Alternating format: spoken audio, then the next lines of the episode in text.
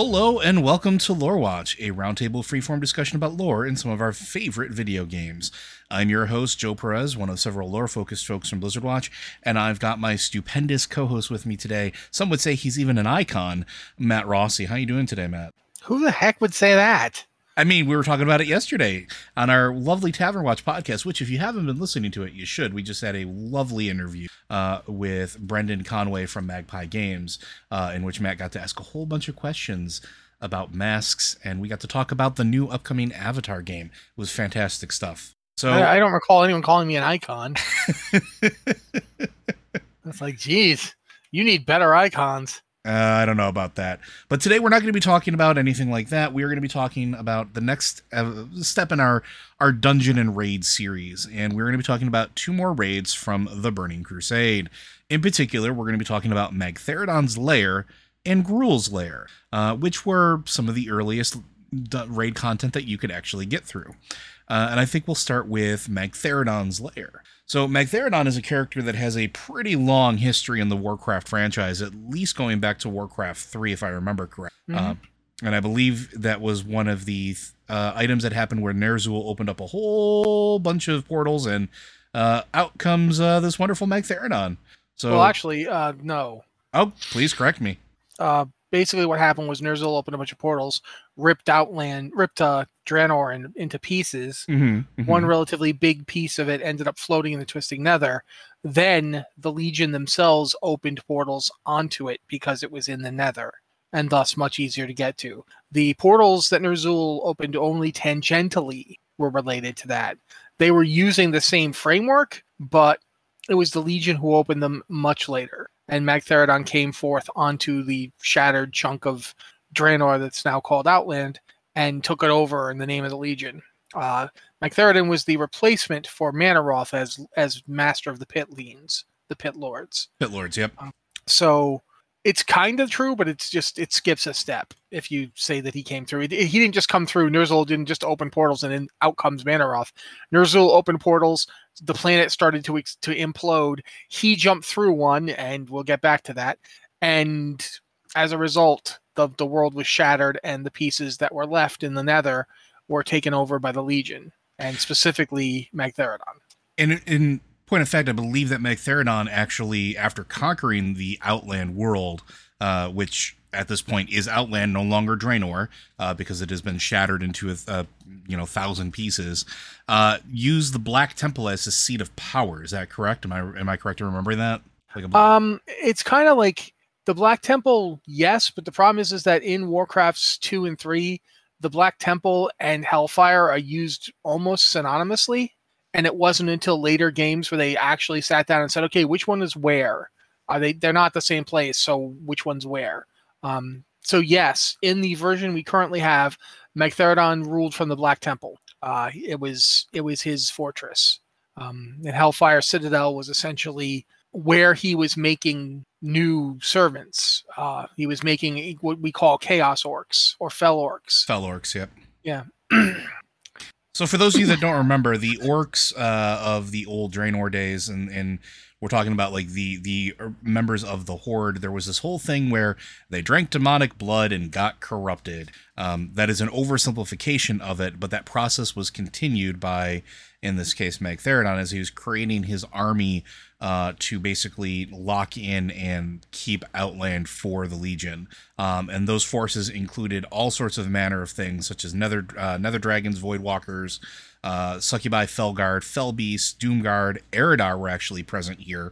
And I think it was the first time that we had really seen Eredar, which makes a certain amount of sense considering that it is Draenor and involving, all of the Draenei that they probably would have really, really wanted to get their little greedy reddish hands on, as well as. Although Infernos. we should point out that one of the most powerful Eredar on Outland was Socrathar, and Socrathar was a Draenei convert.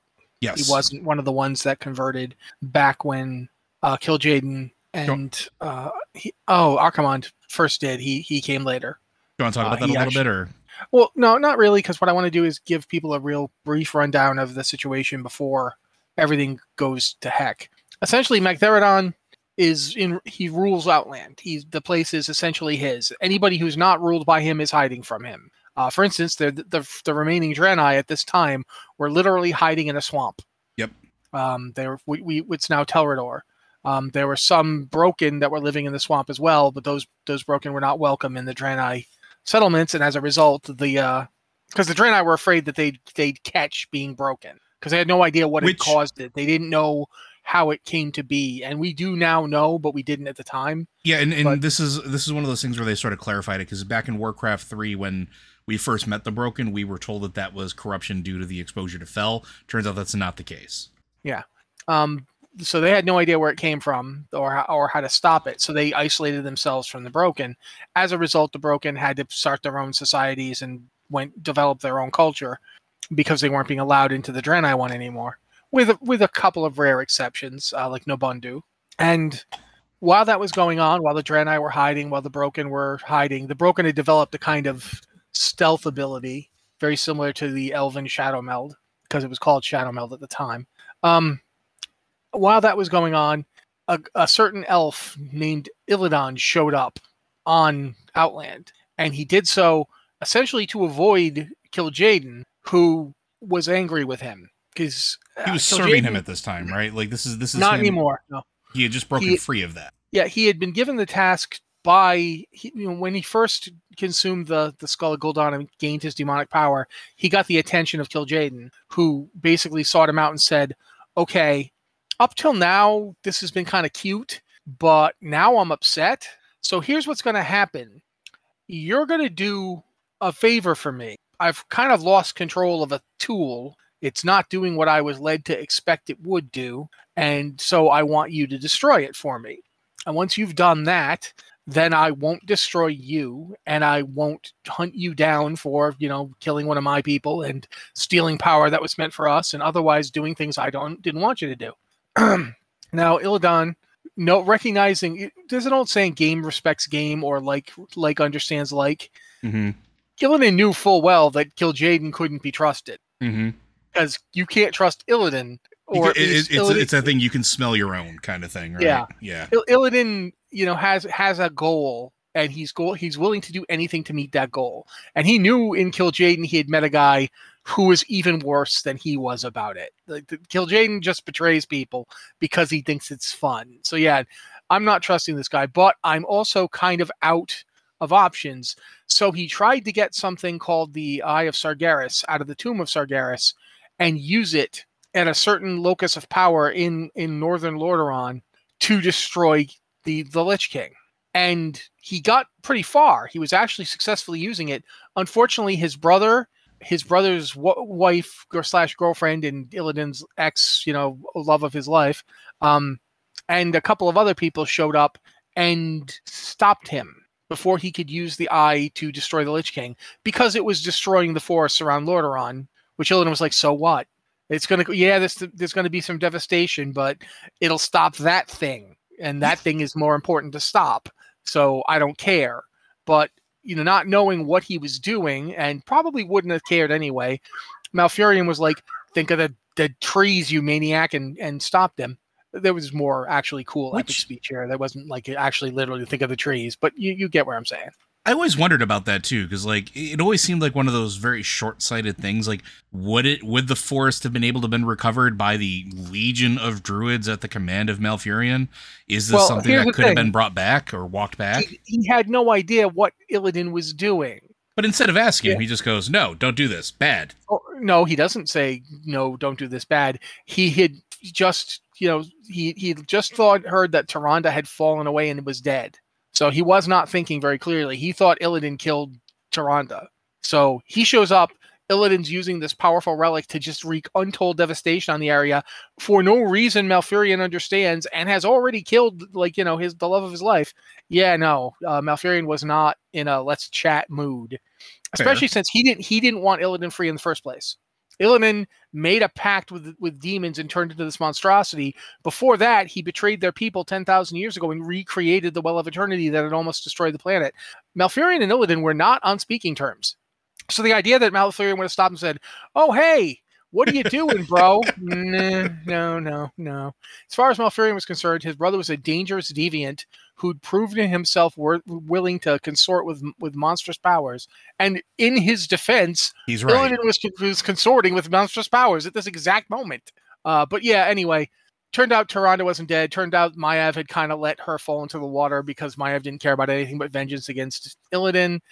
Turned out Illidan was trying to destroy the Lich King. Whether or not he could have repaired the forest afterwards, I got no idea. If you look at the forest in Lordaeron today, I think it would have been a bit more complicated than you're saying. Sure. But, I don't know. It's one of those things that, who knows?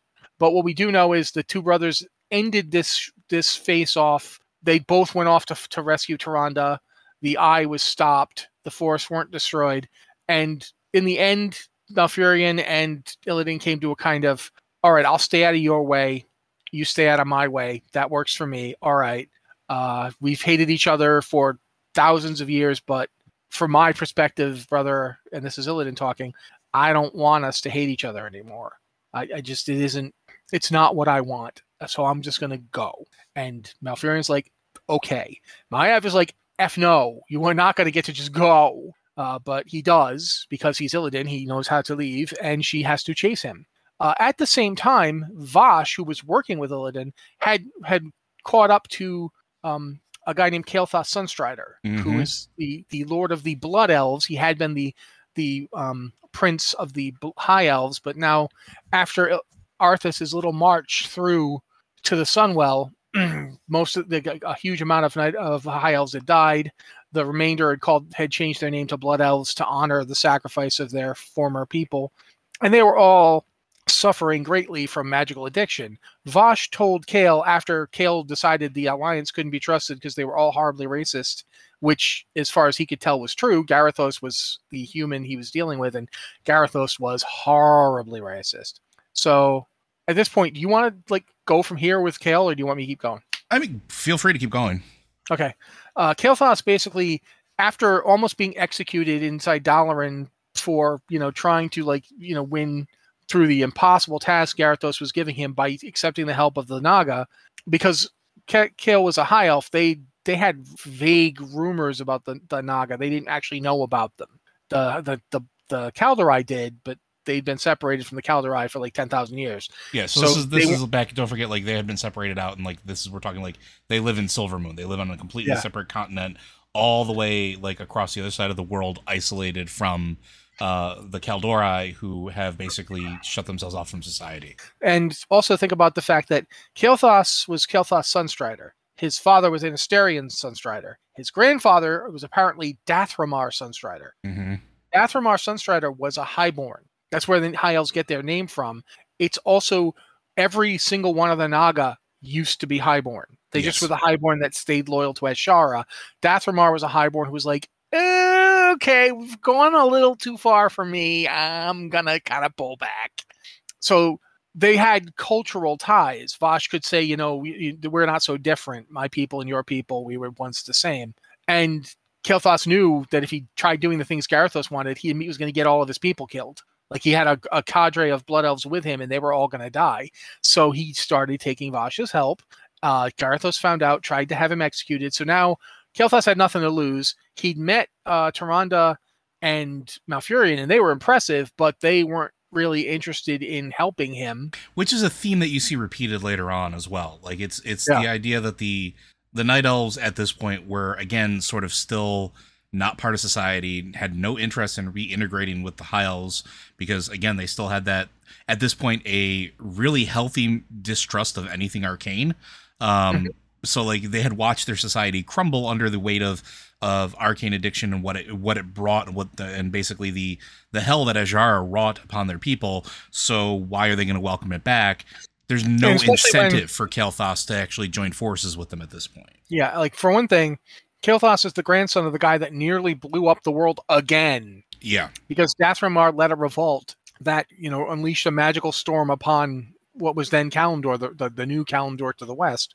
And the people that had to banish him were the two people he was talking to. These are people who were contemporary with his grandpa. Yeah, so they remember everything. Yeah, they're no, we We accept that you are related to us, but we have no interest in what you do with arcane magic. That's, you want to give it up, feel free to quit, go through withdrawal, and you can come live in the forest with us. But since that doesn't look like something you were going to do, have fun. So Vashj is like, Vashj was very successful in hiding herself from those two, because if they'd seen her, it wouldn't have gone well. But she's like, there's a reason that Vashj is a master of spies in Shadowlands. Yeah. Just throwing it out there. Vashj is like, look, I know you're kind of like trying to help your people here, and that's great. Helping your people is wonderful. I know a guy totally likes magic, way more than even your grandpa did. Knows a whole lot of ritual stuff too. Yeah, super knowledgeable about it. He might be able to help you. And I'm just saying, it would be getting your people away from this, which is kind of nasty. And you got those humans might still try and kill you. So yeah, I'm thinking you should come with. And so Kael'thas did go with Vashj to Outland, where Illidan had also gone, because he had just failed to use the Eye of Sargeras to destroy the Lich King. And he was like, okay, I need a place I can secure against the Legion. This place would work really well if I can just get these portals closed. And he's like, this is when Vashj brings Kael'thas to Illidan. And they're like, okay, first up, what are the problems? Well, and they break down what the problems are. The first problem is that there's these portals where the Legion can summon endless reinforcements. There are four major portals in particular. Yeah. As long as those portals are up, Magtheridon has a practically limitless army. He can just kill demons, they just come back. So that's problem one. Problem two is Magtheridon himself, who is not quite the fighter Mannoroth was, which puts him still way out of the weight class of almost everybody else. Mm-hmm. Like, Mannoroth was astonishingly powerful. I mean, of the people in the Legion, the only people that Mannoroth feared were Akama and Kil'jaeden, and possibly Sargeras, although that's the kind of situation where, like, literally everybody feared Sargeras, so that makes sense. So Magtheridon is up there in power, and he's going to be a pretty formidable fight. However, Kil'jaeden is much worse, so Illidan is willing to risk it, because he thinks, if I can beat him like I beat bloody heck, who's the guy he beat? The one he beat when he drained the skull. Gul'dan? No. I know what you're talking about, but yeah, the demon lord. He's one of the Nazrithizim, but I can't remember his bloody name. So Tychondrius and Illidan fought, and Illidan killed him. So Illidan was feeling like, I like my chances. I mean, maybe I can't win, but with you guys and your blood elf soldiers and your Naga soldiers, I'm thinking there's at least a chance here if we can get them portals closed. And Kael'thas, who had a certain knowledge of magic himself, was like, yeah, I think that the portals are definitely attackable. So they put together a plan, and as they were going through all the broken who were being exploited and attacked by the Legion pretty constantly, and their leader Akama saw Illidan and his people fighting off the demons and thought, okay, we'll make a deal. And so they got a force of broken to join them as well, which meant they now had stealth assassins, because the broken could like stealth around a lot. They were like Draenei, but rogues. But partially because they had feet now. The Draenei, as they become broken, their hooves break down and they actually turn into toes. You've also see that in various kinds of Eredar. So that's an interesting thing to consider. Different kinds of corruption. In the case of the Eredar, it's fell corruption, can give certain kinds of Eredar or Eredar adjacent beings toes, whereas Draenei obviously have hooves, as do some of the Eredar. The original Eredar had hooves. Anyway, getting back to what we're talking about, this is what they spend the next while doing, attacking various portals and shutting them down so that no reinforcements can come through. Once they have the four portals shut down, that's when they advance on the Black Temple. Mm-hmm. And so this is the siege of the Black Temple, the original siege of the Black Temple after... basically it's been taken by the Legion. So yeah, the Legion turned Karabor into the Black Temple. Now this is the first time someone's attacked it since then. So you have the combined efforts of Illidan's forces, which we now know are, varied and consist of various, demonically aligned things. Whether or not they were demon hunters at this time, I think is still kind of gray. I don't even think they explained it in the Illidan novel. No, they weren't. They straight up weren't. So then you have the Blood Elves, which are, at this point, still Arcane Masterful. You have the army of the Naga that's under control of Lady Vashj, who are incredible hunters, incredible bow, like rangers, essentially. And then you have the Ash-Tongue tribe of the Broken, under the leadership of Akama, who are just going around being full-on rogues and able to, like, stealth up behind things and just completely shut it down. So after the Dimensional Gateways are shut down, Magtheridon doesn't have his reinforcements. He has no way out. He has no way to bring anything back in. And honestly, at this point, like, it's a last-ditch effort on his part. So Magtheridon, go ahead. I will say he does almost win. He does. He goes up against this whole force, and he does almost win. But in the end, Illidan takes him down. Because Illidan's got the Warglaives of Azanoth, he's killed big demon lords before. He knows how to do this. So combine that with the demonic power he'd stolen from the Skull of Gul'dan, and it ultimately ends with Illidan defeating Magtheridon, and immediately. Oh, go ahead. I was gonna say it's not by himself though. This needs to be clear. It's with the help of Kael'thas, Lady Vashj, and Akama, all assisting. Illidan does, claim victory, but it's all four of them that have to work together in order to do it. So yeah, that's absolutely true. But literally, they get Magtheridon down, and like instantly, Kil'jaeden just pops in. Mm-hmm. Which is not something that Illidan had expected to happen. And Kil'jaeden's like, yeah, okay, you beat him. That's cute. Remember that conversation we had about you doing a thing for me? It isn't done yet. I'm not sure what you were doing here. Perhaps you got confused. I'm not sure. I can see it being hard for you to sort it all out. So I'm going to try this again. Go kill that thing I have a problem with, or I will destroy you. Okay, are we good now? And Illidan, realizing, oh yeah, I am not in a good position here, says, yep, all right, that's fine. I was just getting myself a power base for my second attempt. Everything's good. And each of them gives the other the look saying, yeah, okay. But Illidan begins moving to do that. But before he leaves, the first thing he does is realize, okay, I need an army. And I need it desperately. And this is where Magtheridon starts coming in. Yeah. Magtheridon is the central point of his first plan, because the first thing he does is reach out to all the orcs that were already serving. Magtheridon says, I just kicked your boy's butt. You're mine now. And they, of course, go, okay, yeah, because that's the way their society operates. The strongest is in charge, essentially. So cool. And Illidan's very demon-y at this point. And they're used to taking orders from demons. But they're like, okay, but what happens when we need to convert more of our people? Now that, you're going to use your blood and he's like, no. You don't get my blood.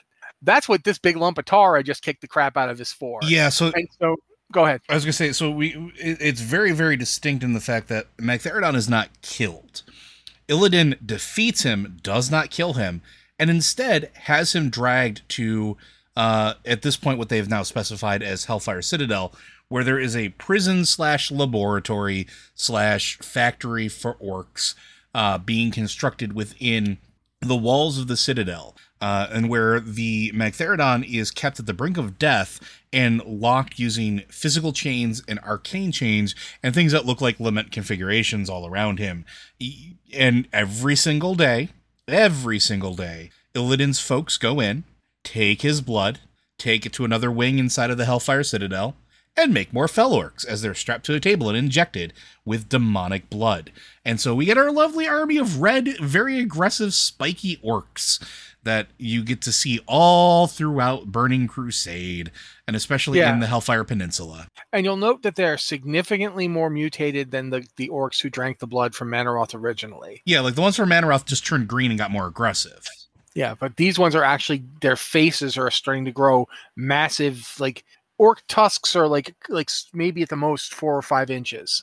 The spikes coming out of the fell or chaos orc faces are like a 1.5 feet long. Like it's a wonder they can close their mouths at all. And some of them can't. Yeah, and they're getting big and red. They are very heavily mutated. It's very similar to like the troll berserkers, right? The big giant brutes that we wind up seeing. They're starting to get to that sort of level. Not all of them, but there is that level of mutation, and you do see and face that quite a bit. Yeah. which we'll come back when we talk about Black Temple, there's more there to it as well. But it is an absolute case of 100% corrupted blood, breeding this huge force of rage and power and mutation and making them way more deadly to deal with. And that's where we come in. So as we wind up getting to Hellfire Peninsula and we start figuring out what's going on, we start learning that Magtheridon is alive and still stuck in being used to this purpose. And our job at this point is to canonically break through all the different wings of Hellfire Citadel, from the ramparts down into the why can't I think of it? The Blood Furnace, I think it is. Where the Blood Furnace, where everything is being converted arcanely to make more of them. And in the Shattered Halls, where they're being trained. In the Shattered Halls, which is their barracks and training facility, down to the source of Magtheridon's Lair, where it's not really a lair, but the prison, where not only do we have to defeat all of the jailers that are keeping him in check, but we also have to kill him. Because if we don't, he's just going to either A, break free and start trying to take over Outland again, and we don't really need that. There's already enough demons running rampant through Hellfire Peninsula, and he's got definitely a bone to pick with pretty much everybody at this point, or we kill him and risk him going back to where demons go. But he's out of the hands of Illidan at this point and can no longer be leveraged or used in this manner to continue to make fell orcs. And that is the biggest priority. It's worth pointing out, though, to get there, we have to fight our way through a lot of fell orcs. A lot. And we have to kill Kargath Bladefist himself. Yep. Who is one of the top, one of the original orc warlords who was fighting in the Horde against the Alliance in the First and Second War. Kargath was not allowed to go to Azeroth because he was too unstable. And he's even more unstable now, because now he's a fell orc. Yeah, now he's got, like I said, the teeth. Yeah, he's got teeth that you look at him and you go, how does he close his mouth? Like, seriously, what's going on? Like, because not only does he have the giant tusks coming up from his lower jaw, he has big ones coming down from his upper jaw. And you know how he had like one hand that had been taken in gladiatorial combat, and how he got his name Blade Fist by having a blade stuck to his fist? Yeah, his other hand is now no longer there and is replaced with an axe. Yeah, he chose to do that this time. By choice, like he cut off his other hand. So yeah, you kill him. That's just to get through all the places and get the proper means to get into the... Yeah. Actual the Mannoroth Lair, and as Joe just pointed out, you have to fight the various guards and jailers and magicians who are holding him. Warlocks. Yeah, the warlocks. And then once you do that, he gets loose, and you got to fight him. And he was, at the time, it was a 25-person raid fight only, which was the highest raid level in Burning Crusade. And it's really, it was a. I remember this fight. It was hard until you finally got the timing on those stupid cubes.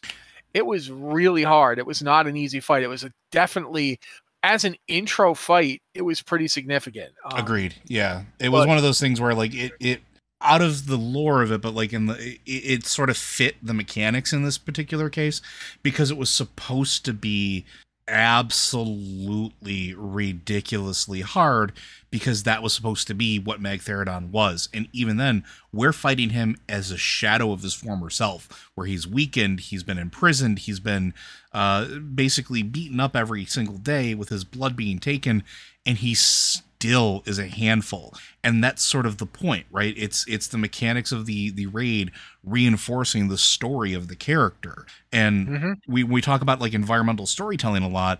This was a really good indication of it. And there's also some of the other things too, like one of the mechanics of the fight was him bringing down literally pieces of the enclosure around him, because he's that big and powerful. He can stomp and do that.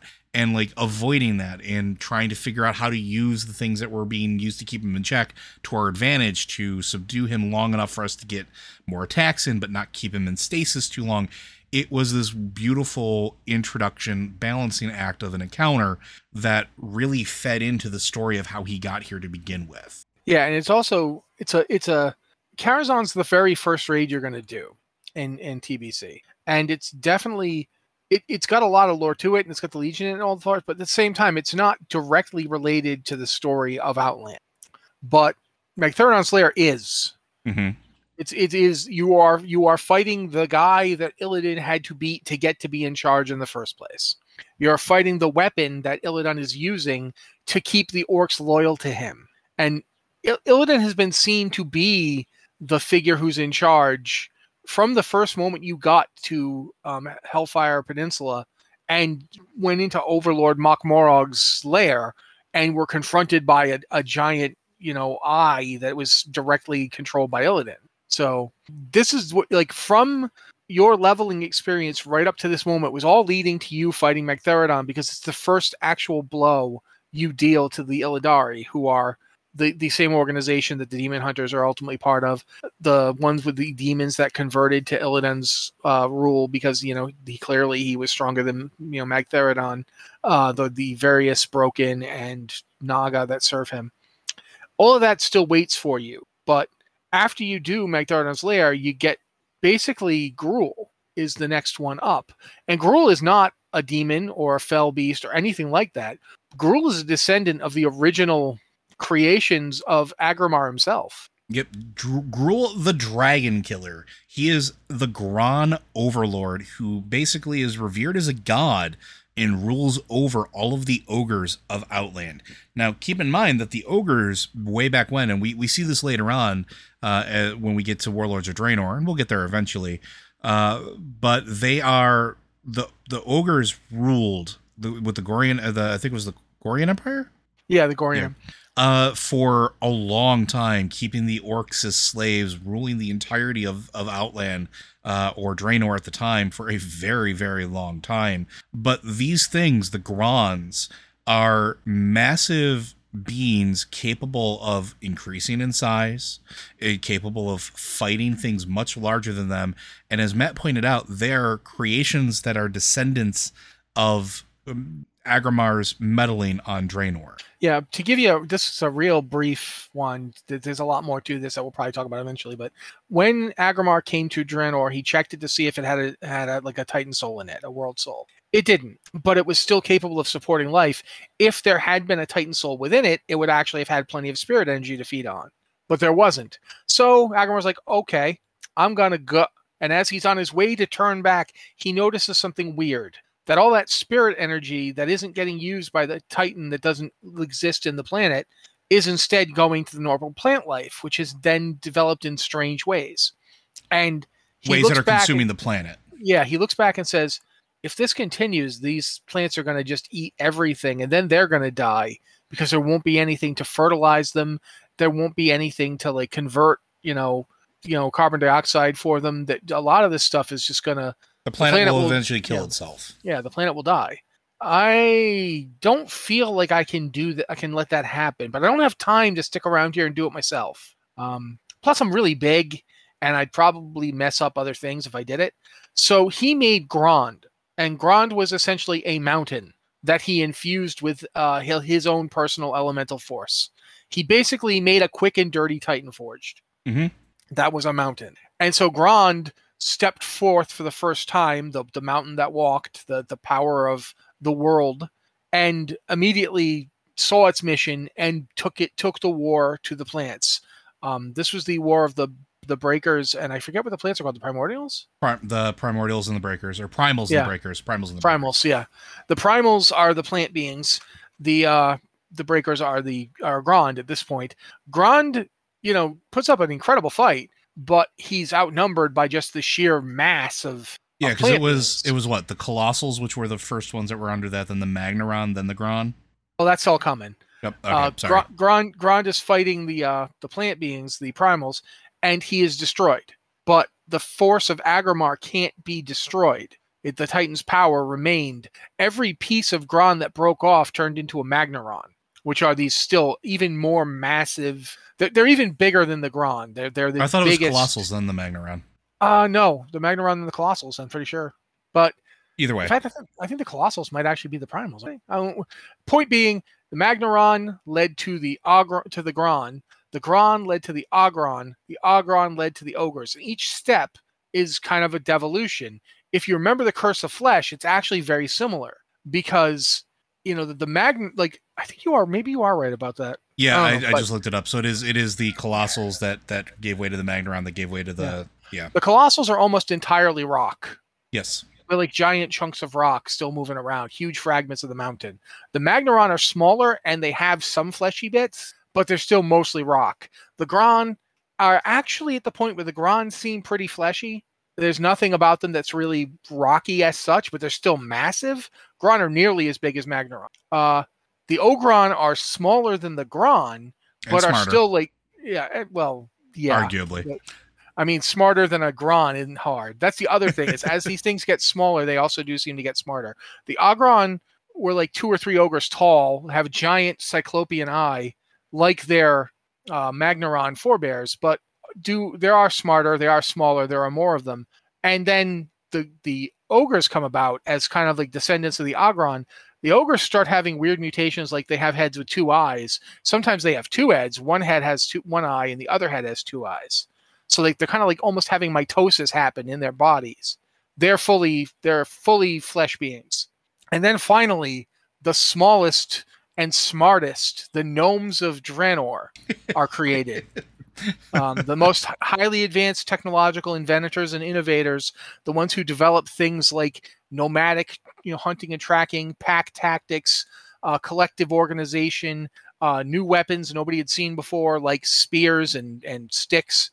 The orcs, and I will stand by this, they are the gnomes of Draenor. Yep. They are the smallest, smartest, most inventive race on Draenor. Yep. And again, so, Agrimmar, in what he did with Grond, had essentially done the same kind of stuff they did on Azeroth later, but he'd done it like really quick and then had to go. It wasn't like a full-fledged process. It was just, this guy will take care of it, and if he doesn't take care of it, he'll break down to smaller and smaller pieces that will take care of it. I gotta go.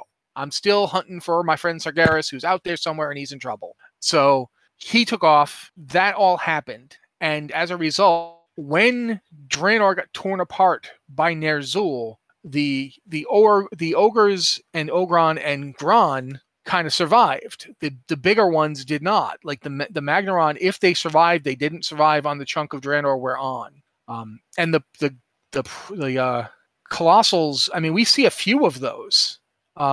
I know at least one Colossal we see in Hellfire Peninsula, because Kael'thas gets his hands on them, mm-hmm.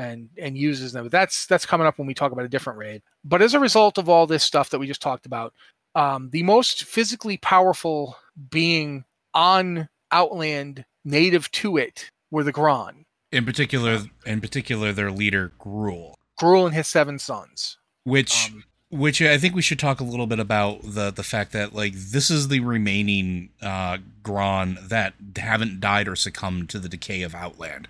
Because at the time we get there, Outland is still in a state of slow descent, right? Like, it is not completely stabilized, at least not yet. But Gruul gets his name, the Dragon Killer, from a very particular interaction. Now, back during, I want to say it was Warcraft 2, there was a point where Deathwing decides to take his dragon aspects, or his brood, through the dark portal and into Draenor. And mm-hmm. At this point, he's looking for a place to store his clutch of eggs so that they can continue to grow without any interference from any of the beings back on Azeroth. And he comes across Gorgrond. The problem is, Gorgrond is still home to Gruul and the Gron who survived that Draenor slow decay so far. And here's the thing about them.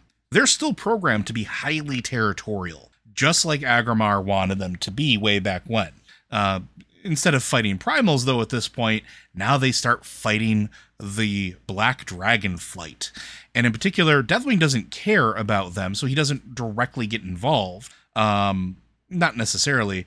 But then you have essentially Gruul taking dragon bodies and shoving them onto rock spikes of what will become the Blade's Edge Mountains, because he is that big and that dangerous that he just basically takes them and shoves them on there. And in fact, when we go through that zone, there are still dragon bodies impaled onto the Blade's Edge Mountain spikes. He's that dangerous. And Deathwing and Gruul actually do fight. Yes, at one point.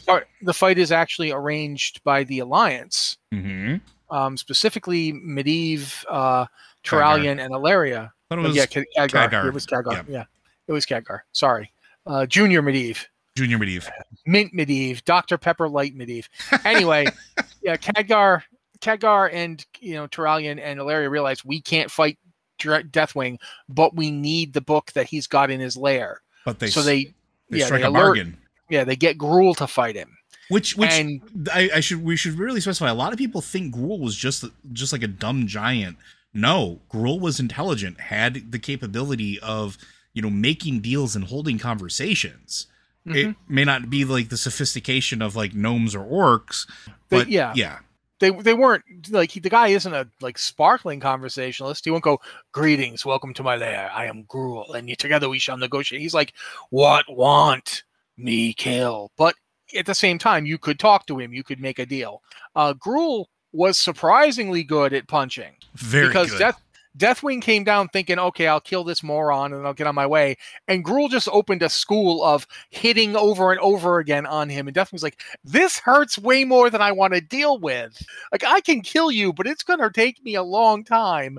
And I don't really need that book anymore. And I'm out. Not only that, but like during this fight too, like it should be specified that it wasn't just Gruul doing this. Yes, it did hurt, but during the fight, Khadgar was using his magic to rip off the protective armor on Deathwing so that whenever Gruul was able to land a strike, it hurt that much more. He didn't have the Elementium plates in these areas, and Gruul was smart enough to go, oh, that's flesh. I should punch that. Yeah. Like to zero in. Deathwing took off because it was not a fight worth his time at this point. And you know, in his defense, like he had tried to kill Gruul, and Gruul had not gone down. Mm-hmm. Gruul was a hard Gron. Like, you know, there's a reason that he was called the Dragon Killer.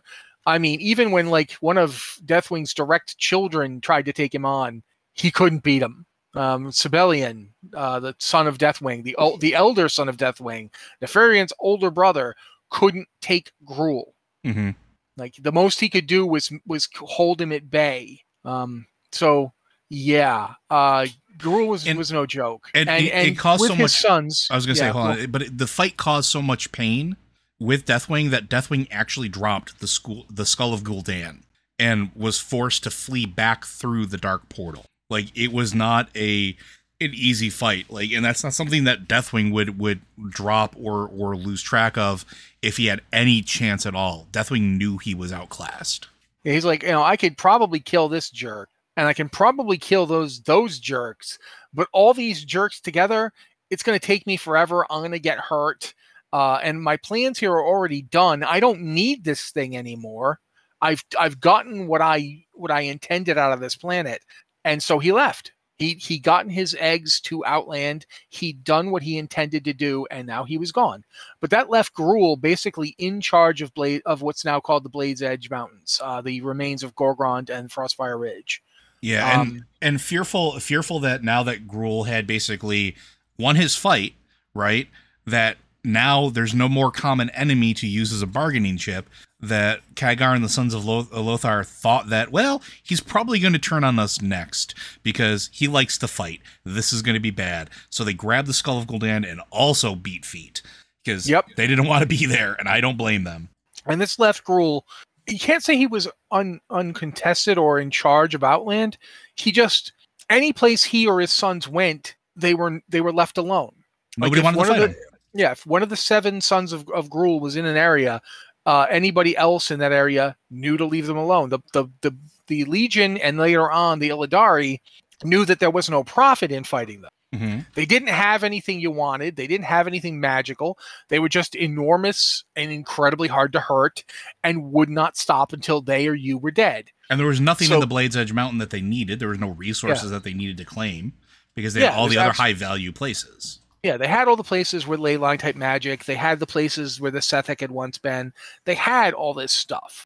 They had all the places where there was anything of value to get. And so they just kind of went, all right, let it, you know, just leave it alone. Leave those guys alone. It's not worth it for us to fight them. However, the Alliance and the Horde had settled in Nagrand, and one of Gruul's sons was wandering around the place killing everything, so they had to deal with him. Mm-hmm. Once you kill one of Gruul's sons, you've declared war on Gruul. Mm-hmm. And so now they're like, okay, we're going into Blade's Edge. And again, the Alliance and the Horde were not fighting each other during this.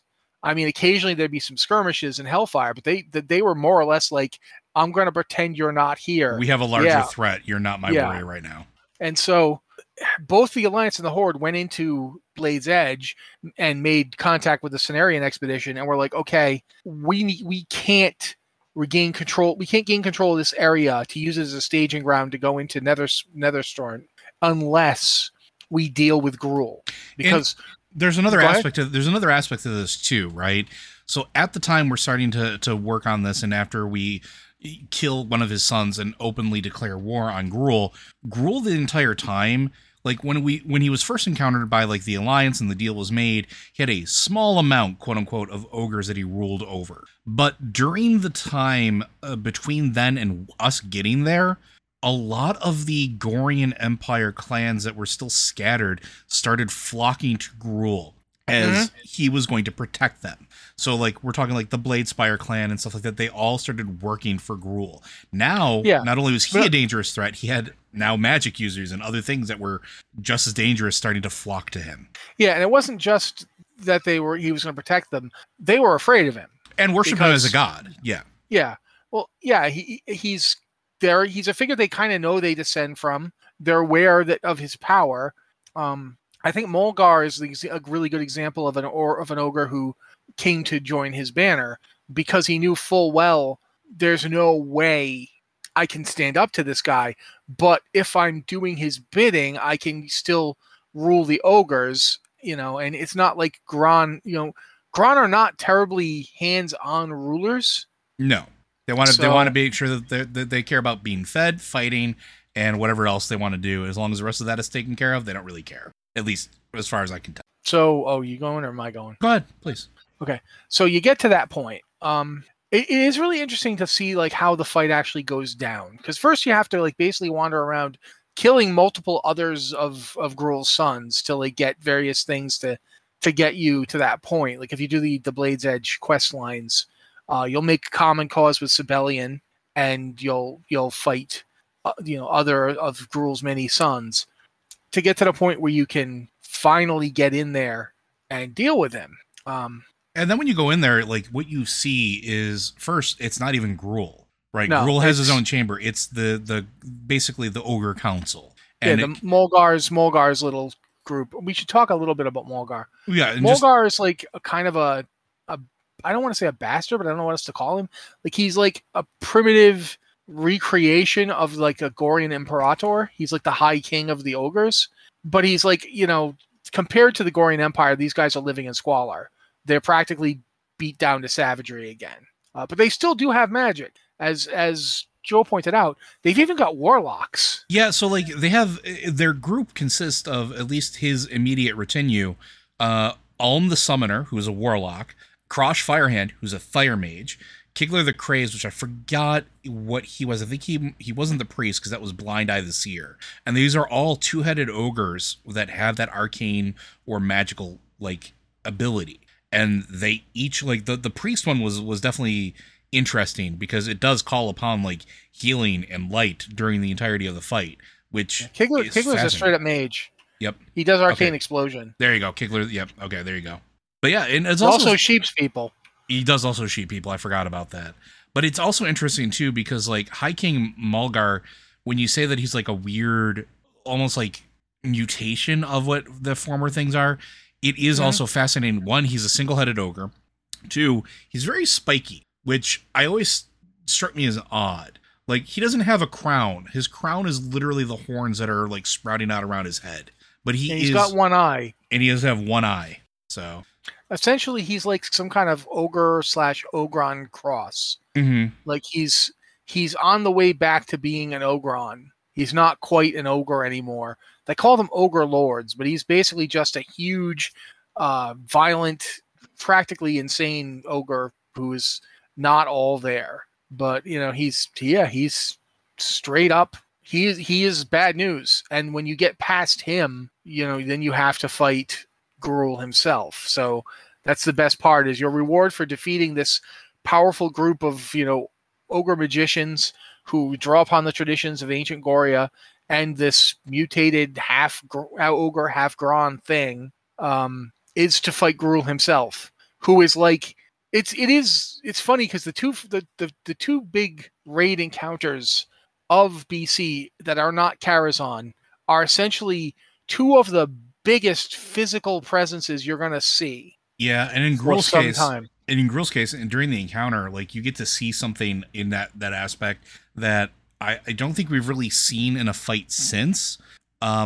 First of all, it's a circular chamber with the one exit out, and inside of this chamber, inside of this almost like arena-like fight that you are facing with Gruul, every 30 seconds that you are fighting him, he gets bigger. And he gets bigger and bigger, increasing the amount of damage that he does the entire time. And that doesn't sound so bad at first, but this is a multiplicative buff that is given to him that can stack up to 30 times.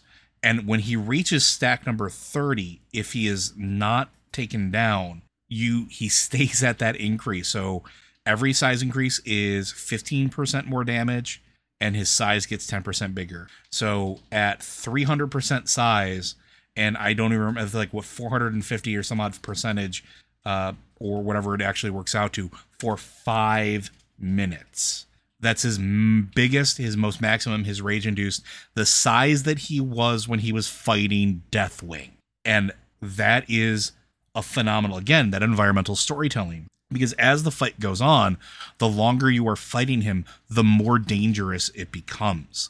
And that is just absolutely fascinating, because that parallels exactly what happened with the fight with him and Deathwing.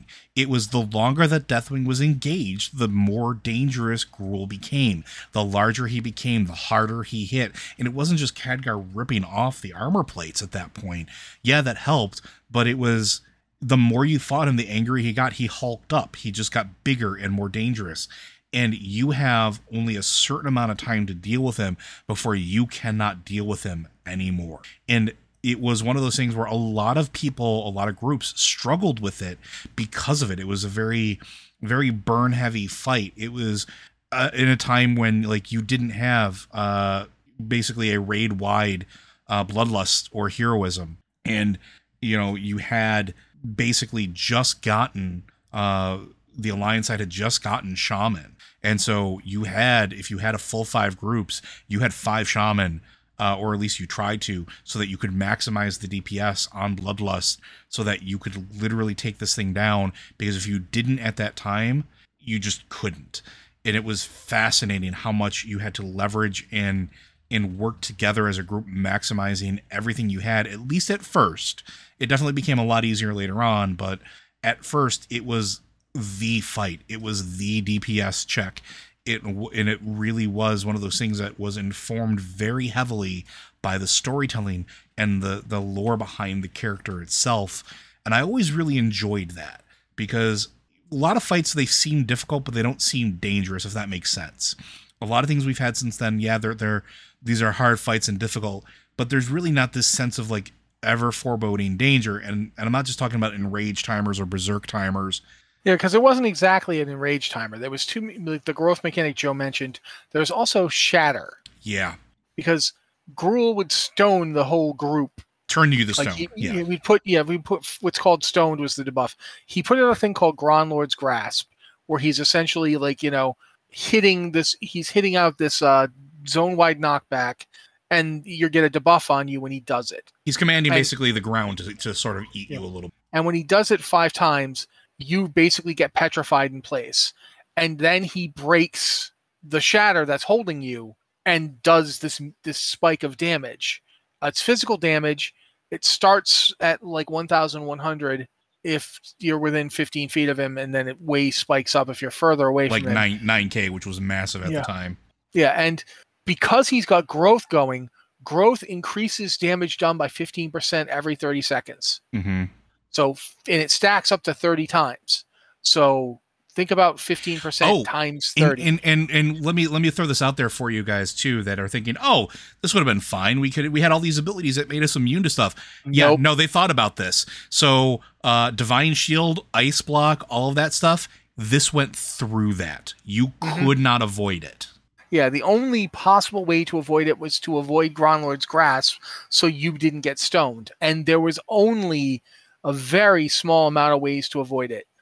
Complete immunity effects, not Blessing of Protection. Cloak of Shadows. Cloak of Shadows and other complete immunity effects could protect you from a stack of Grondlord's Grasp. But you were going to get stacked up eventually. It just... delayed it. Yeah, and if you... eventually, if he gets stoned out, he's going to do it. It just might not do damage to you because you didn't get the full stack. And there's just... as he's growing, the damage he's doing with this is going up. So, yeah, the damage he does hitting the tank is pretty bad, but it's the damage from Shatter that will wipe your raid because it will become impossible to mitigate. And when you combine that, because we're not even done, when you combine that with Hurtful Strike, which is the thing where he suddenly, the next highest list after the tank, he will hit that guy for 12,350 to 13,650 damage, which can be reduced by armor and defensive stance at the time and so forth. But so basically you need either a druid or a warrior tank to absorb this thing. And you heaven forbid you, and heaven forbid that you were a hunter or somebody that managed to get second on the aggro table in that moment. You were just paced. Yeah, you had to be below both the MT and the OT. This is why abilities like at the time I think it was just misdirection. I don't know if the rogues had tricks yet. Maybe they did. They did, and then you had wind shear also reduced like your threat level as well. Yeah, wind shear is yours. You needed to use abilities to basically throw threat onto the main tank and the off tank to keep them above. You wanted them; they had to be at the top, and you needed to make sure the OT stayed below the MT, because if the OT climbed above the MT, then the MT was going to take Hurtful Strike and it would kill him because it was every 20 seconds. Yeah. You couldn't have that thing going to the tank every 20 seconds in addition to the sheer amount of damage Gruul was doing just punching people. We're coming up on time, so I just want to kind of bring this home. These are two encounters the thing you were talking about before, absolutely. They absolutely inform an encounter based off of story and lore and force players to sort of engage in sort of that heroic moment for each of them. And it's one of those things where it really is enjoyable to remember how it was back then to a certain extent, because it was for us, like people like Matt and myself, you are getting to play through a lore heavy encounter that wasn't watered down or wasn't changed, or and is very much as deadly as it really meant to be. And especially like Gruul in particular was one of those moments where I was very giddy to see it, because I was like, I remember the story of him fighting Deathwing and him punching him and making Deathwing go, nope, this is something I should not deal with. And then it comes back later, because when you go and actually fight Deathwing, you remember, no, I beat up Gruul. I took care of that problem, and he took care of you, so I'm going to go ahead and take care of you too. And it just sort of feeds into that story of your character throughout all of these years, if you've been playing that long, of the deeds that you've accomplished and the dangers that you have survived to get there. And there are several more instances of it. We'll talk about these more with some of the later raids or as we progress Before we move on, I want to mention two other raid-sized encounters that happened in BC that are kind of off on their own. There's Doomlord Kazak, who is in Hellfire Peninsula up on a platform where the Legion has a high presence, and Doomwalker, yep, who's literally patrolling the area right in front of the Black Temple. I don't know when we'll have time to talk about them, but in terms of environmental storytelling, they both serve a real purpose. Doomlord Kazak is the same Kazak who was a world boss in Classic. Mm-hmm. He comes back as an even more powerful version of himself. But he's up there. You can't get him down, so you can't kite him anywhere. Like they moved him on his own little floating island in the middle of nowhere for that very reason. Yeah, you can't kite him, so you can't kite him to Shatrath and have him fight like the Naru. Thankfully, like a doll, he doesn't get to do that. I remember people actually would kite things to fight a doll. Yes. I think they kited Doomwalker. They would kite Doomwalker, yeah. Yeah, but Doomwalker, like I said, is right around in front of the Black Temple. And at the time, Black Temple wasn't open yet. And one of the things in lore was that you had to get past Doomwalker. Yep, because it was guarding. It was essentially guarding the only way in. Well, it wasn't really guarding it. It was trying to get its way in, because it was a Legion thing trying to beat its way into the temple. Yeah, yeah. So it was, but it was still going to attack you if you tried to get past it. So yeah, there was a lot of that to this expansion that I wanted to at least mention those fights. I don't think we have time to really go over them, but no, I just want to make sure that they were mentioned. But we'll maybe spend some time talking about them a little bit in a future episode. But for right now, Blizzard Watch is made possible due to the generous contributions at patreon.com/BlizzardWatch. Your continued support means this podcast site and community is able to thrive and grow. Blizzard Watch supporters enjoy exclusive benefits like early access to the podcast, better chance at having your question answered on our podcast or the queue, and an ads-free site experience. And as a reminder, all of us at Blizzard Watch stand with the employees of Activision Blizzard in demanding change for a better tomorrow and a safer working environment.